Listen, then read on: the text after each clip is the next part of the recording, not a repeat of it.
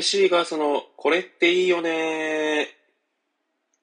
えーこの配信はですね、平成チルドレンである私 MC ガーソが、え過去の経験とかに基づいてですね、ああ、これっていいよね、ああ、懐かしいよねっていうこととか、最近見たり聞いたりしたことの中でですね、いいなーっていうようなことをですね、共有する配信になってます。で、今回のテーマは、あの、久保利明っていいよねっていうテーマです。で、久保利明先生はですね、あの、どういう方かというと、あの、将棋の棋士、プロ棋士で、えっと、だ段位は九段なんですけど、その、将棋の戦術に大きく分けると、居飛車と振り飛車っていうのがある中で、あの振り飛車党の大家の先生ですね。で、これが、えっと、将棋詳しい人なら、あの、わかる、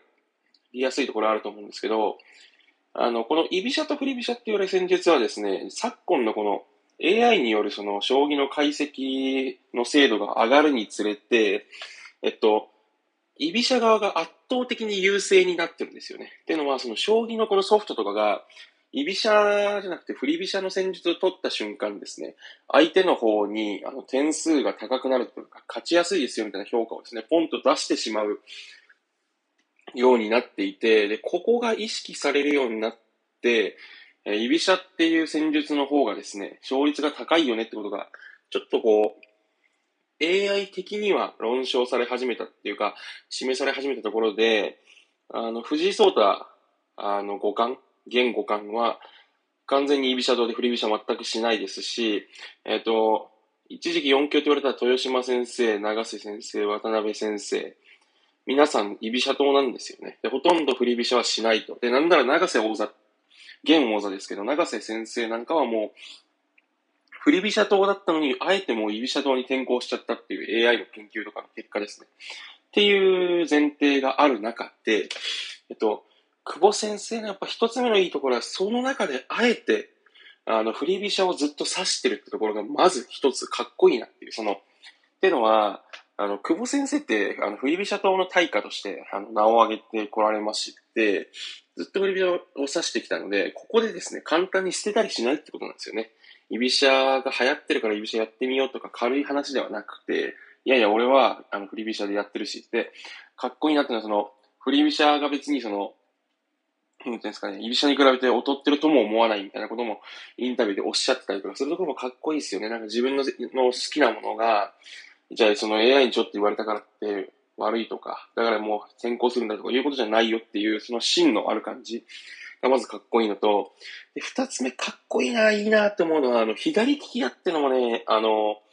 結構重要なファクターだと思ってて、なんですかね、その、天才肌な感じが一発でするじゃないですか。で、将棋の棋風も軽さバリューとかって言われたりするんですけど、久保先生だけ、あの、めちゃくちゃなんかこう、他の先生と違う感覚で指す方なんですよね。これちょっと伝えづらいところなんですけど、その、普通の人だったら、あの、なんていうんですかね、えっ、と、その瞬間瞬間のこう、なんか損得感情みたいなのをもっと重視して指すべきところを、軽さばって言って、その、なんていうんですかね、駒をさばくっていう概念が、あの、将棋にはあって、それはその、なんていうんですかね、いっぱいいろんな駒があるのを、ま、ぞ、まんべんなく、その、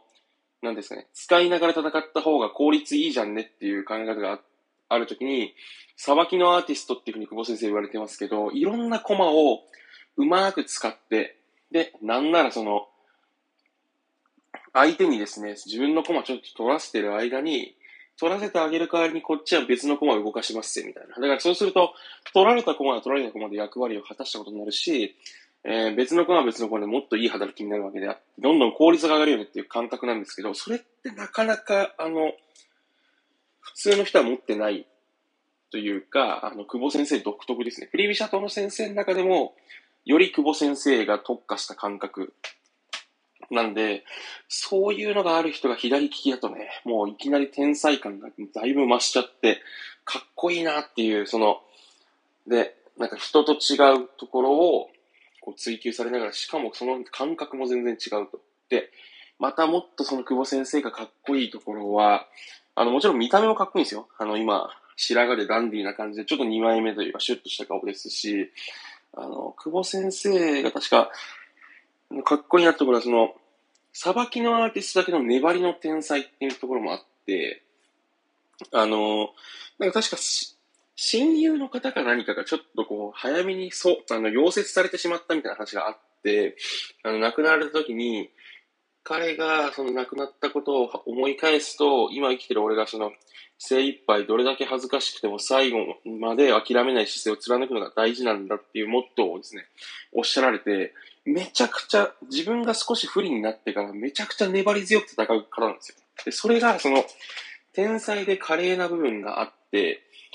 それがあるからこそちょっとある種ピーキーな感じですぐ、えー、悪くなったら負けちゃうとか、紙一重のところですぐ悪くなったら崩されてしまうってわけじゃなくて、そっからさらに粘りに粘っていく。最後まで諦めずに刺す。しかも、場合によっては大逆転するっていうので、例えばタイトル戦、将棋のタイトル戦で、2年ぐらい前の王座戦で、永瀬王座とやった時に、第4局かな？はもう完全にはっきり劣勢の将棋で、AI 的にはもう9割5分以上は永瀬先生が勝つぐらいの局面から粘りに粘って逆転して勝つっていうのがですね、一局あったんですよね。で、それは、その、永瀬先生もめちゃくちゃ粘り強くて、あの、強靭な、あの、将棋指さる先生を逆に粘りで勝っちゃうってところは、めちゃくちゃ痺れますよ。だから、天才肌で、いろんな、その、戦術を使いこなして、華麗なこともしながらめちゃくちゃ粘り強く戦って強いというところで、久保先生ってめちゃくちゃかっこいいなというふうに思ってます。なんでまたですね、あの、今でもめちゃくちゃ活躍されてますけども、あの、タイトル戦にご出場してされたりとか、あとはアビマトーナメントに刺されてるのですね、ちょっと見て、あの、応援していきたいなと思っておるところです。はい、今回は以上です。あざっしゃー。